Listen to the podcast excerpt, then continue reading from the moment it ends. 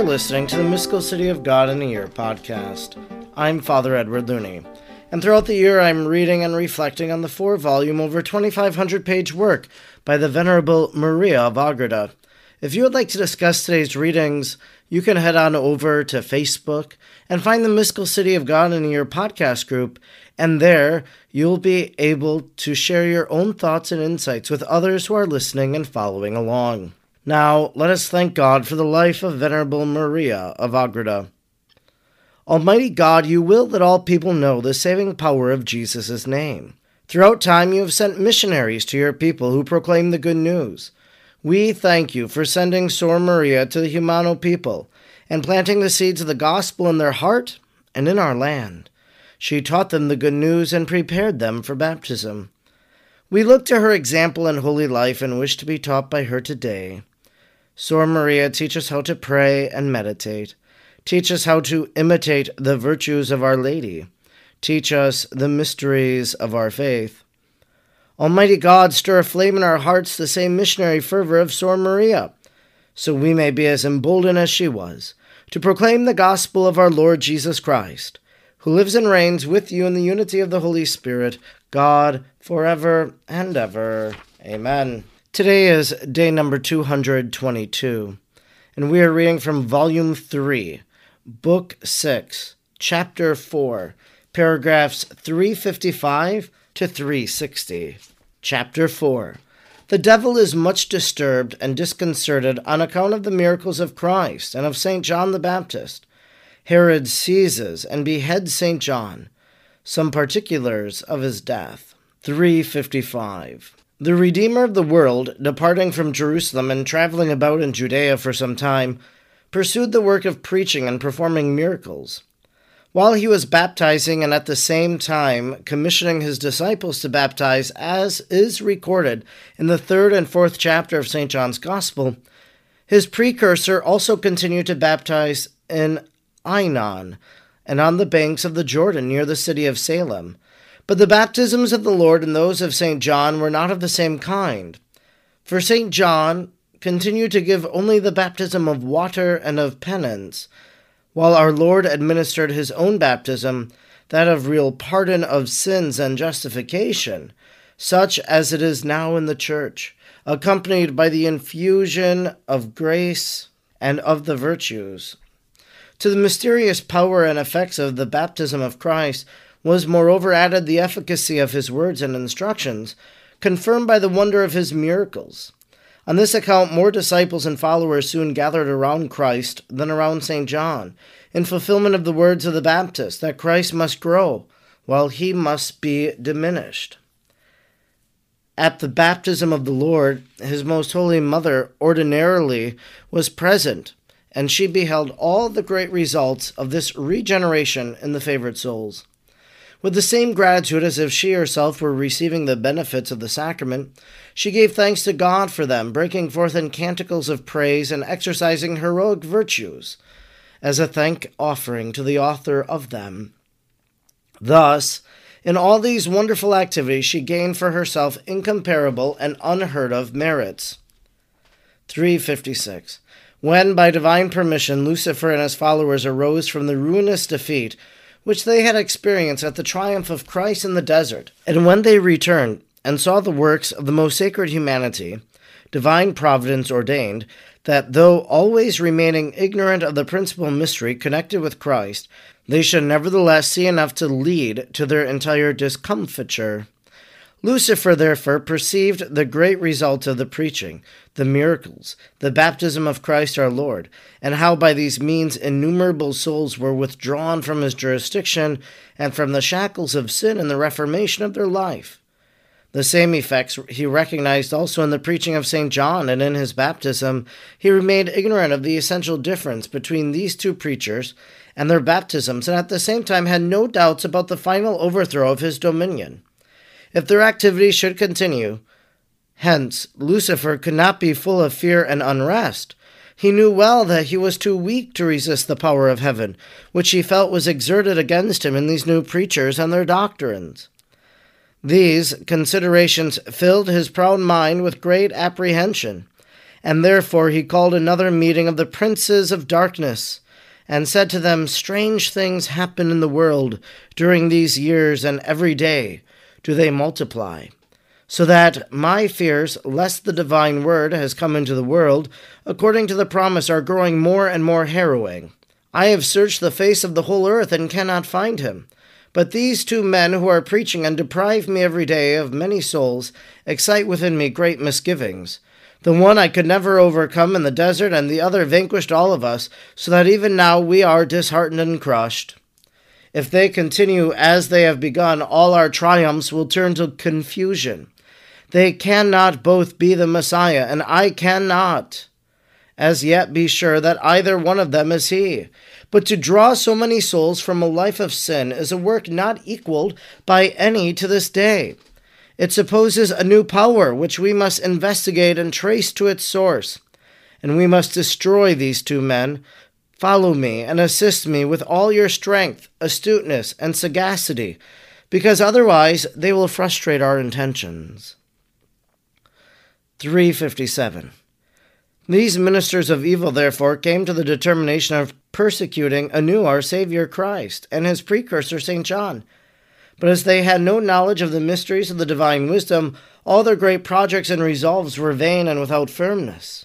They were sadly misled and confused on the one hand by so many miracles, and on the other hand by outward appearances, entirely different from those which they had attributed to the incarnate Word at his coming into the world. In order that his malice might find some enlightenment, and in order that his companions, who were to spy out and discover what secret power had so discomfited them, might be more successful in assisting him.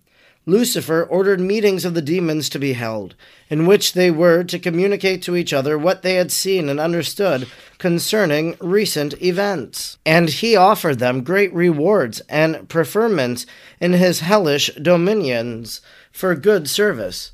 For the purpose of throwing them into a still greater doubt and confusion, the Lord permitted the hellish finds to imagine greater holiness in the life of St. John the Baptist. He did not perform the same wonders as Christ, but the outward signs of his holiness were very remarkable, and his exterior virtues were wonderful. God also concealed some of the more extraordinary wonders performed by Jesus from the dragon, and there was a great similarity between Christ and St. John in regard to certain particulars which came to the knowledge of the devil, so that he may remain in doubt and could not come to a certain decision as to which of them really deserved to hold the office and dignity of Messiah. Both, he said to himself, are great saints and prophets.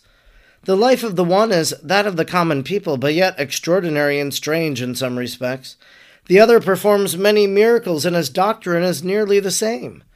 Both cannot be the Messiah, but let them be whoever they may. I recognize them as my great enemies and as saints, and must persecute them until I have undone them. 358. These suspicions of the demons began from the time when he saw St. John in the desert, leading such a wonderful and unheard of life, even from his childhood. And at the time he thought that his virtues were greater than that of a mere man could be. On the other hand, he also learned of some of the doings of the heroic virtues of the life of Christ our Lord, which were not less wonderful, and the dragon compared them with those of John. Yet, as the Saviour lived a life more of the common order among men, Lucifer was more anxious to find out who this John could be. With this desire, he incited the Jews and the Pharisees of Jerusalem to send the priests and Levites to St. John in order to ascertain who he was. John 1 19. Whether he was Christ, as through Lucifer they were led to suspect. And the devil's suggestion must have been very persistent, since they knew that the Baptist was of the tribe of Levi, and hence, as well known, could not be the Messiah. For according to the Scriptures, and according to this knowledge of the law and of the revealed truth, the Messiah would be of the tribe of Judah. Psalm 81:11. But the devil troubled their minds so much that, yielding to his astute malice, they asked this question. The devil pursued a double object. For if John was the Messiah, he wanted him to reveal it. If not, he wanted to diminish his influence with the people who believed him to be the Messiah, or he wished St. John to fall into a vain complacence, or at least usurp either wholly or in part this honor thus held out to him. Hence, the demon eagerly listened to every word of the answer given by St. John. 359. But the holy precursor answered with heavenly wisdom, confessing the truth in such a way that the astuteness of the enemy was foiled and his uncertainty was greater than before. He answered that he was not Christ. Then they asked again whether he was Elias, since it was written of Elias that he was to come before Christ. And as the Jews were so dull as not to know how to distinguish between the first and the second coming, they asked him whether he was Elias. He answered, I am not, adding, I am the voice of one crying in the wilderness, Make straight the way of the Lord as said the prophet Isaiah, John 1 20, 21. All these questions were put by the messengers through instigation of the devil, for he expected that if St. John was a holy man, he would tell the truth, and therefore reveal clearly who he was. When he heard St. John call himself a voice, he was much taken aback, suspecting in his ignorance that he meant to call himself the Eternal Word. His restlessness was augmented the more when he reflected on the apparent unwillingness of St. John to reveal himself to the Jews. Hence, he suspected that his having called him a voice was only a covered way of speaking. The devil argued that if St. John had called himself openly the Word of God, he would have thereby revealed his divinity. Hence, in order not to discover himself, he had assumed the name Voice instead of Word and in such confusion of mind did Lucifer fall concerning the mystery of the Incarnation. And while he believed the Jews had been deluded and misled, he himself was cast into a much greater error by his false theology. 360. Thus deceived, his fury against the Baptist outgrew all bounds. But remembering his defeats in the battles against the Savior and conscious of having just as little success in leading St. John into any grave fault, he resolved to make war upon him by another channel and he found such a channel already prepared. The Baptist had reprehended Herod for his disgraceful and adulterous connection with Herodias, who had openly left her husband Philip, his brother, and is related by the evangelists. Herod was aware of the holiness of St. John and of his sayings. He held him in fear and veneration and listened to him with pleasure. But whatever force the truth and the light of reason exerted on Herod, it was readily perverted to evil by the malicious and boundless hatred of the wicked Herodias and her daughter, who was like her mother in morals.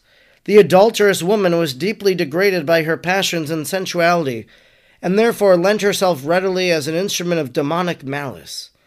This woman, having been previously instigated by the devil to procure the death of St. John in different ways, now incited the king to condemn him to death. He that had called himself the voice of God, and who was the greatest of women born, was therefore taken prisoner. The anniversary of the unfortunate birthday of Herod was to be celebrated by a banquet at a hall, given by him to the magistrates and nobles of Galilee, of which he was king. The degraded Herodias brought her daughter to the feast, in order to dance before the guests. The blinded and adulterous king was so taken in by the dancing girl that he promised her any favor she desired, even if it were half of his kingdom. She, directed by her mother, and both of them by the devil, asked for more than a kingdom, yea, more than many kingdoms, namely the head of John the Baptist, and that it be given to her immediately on a plate. The king commanded it to be done on account of the oath he had taken and because he had subjected himself to the influence of a vile and degraded woman. Men are accustomed to consider it an unbearable offense to be called a woman, because they think it denies them the superiority deemed peculiar to manhood.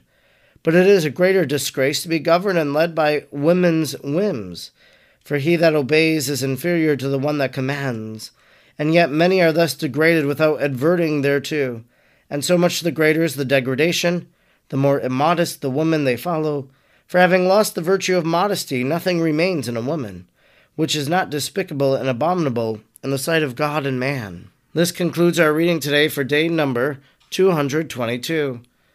We have been reading from Volume 3, Book 6, Chapter 4, paragraphs 355 to 360. As we hear about the evil one and his tactics again, we first hear that the evil one was not successful when he tempted the Christ in the desert, and he wasn't really successful in the life of John the Baptist either. probably because of John the Baptist's association with Jesus from the time that he was in his mother's womb, from his pre sanctification, that set him apart really from all other people. And so the devil could not be victorious. Kind of made me think that in our own battles with evil and the devil, that maybe St. John the Baptist is someone we should invoke. We often think about St. Michael and our guardian angel, but now St. John the Baptist. And then we see unfold, really, how the devil wishes to persecute both of them. And we know how that's going to come about. We heard in the introductory paragraph uh, about chapter 4 that Herod would seize and behead St. John. We know that from the sacred scriptures. And I kind of forgot about that as I was reading. And I'm like, well, at some point, Herod will be persecuted because he will be beheaded. And that's the evil one. And we see then how the evil one can really influence souls in a certain way. We heard the talk about Herodias and her daughter, and basically how evil just overcomes them. These evil thoughts, these evil desires, and then how, as it empowers them, overtakes them, well, then the devil begins to win in that sense. You'll see that in the life of Christ people that betray him, people that come and confront his teachings as not being orthodox and such. And in those situations, there's a little bit of the devil there, working in the mind and in the words and in the thoughts of these different people. We'll continue reading this tomorrow and hear about the martyrdom of St. John the Baptist, but maybe today, again, as we're confronted with this notion of temptation and evil, it's an opportunity for us to think about our own thoughts, our own words, our own actions, and to see how the devil might, in just subtle ways, just in little ways, throughout our day take hold and take root of our mind or our will or our thoughts or our words, and how evil then prevails in certain circumstances. Be attentive and try to resist. I'm Father Edward Looney, and throughout the year I'm reading and reflecting on the four volumes of the Mystical City of God. I'm grateful you joined me today, and I hope you'll join me again tomorrow. Until then, may God bless you and Mary pray for you.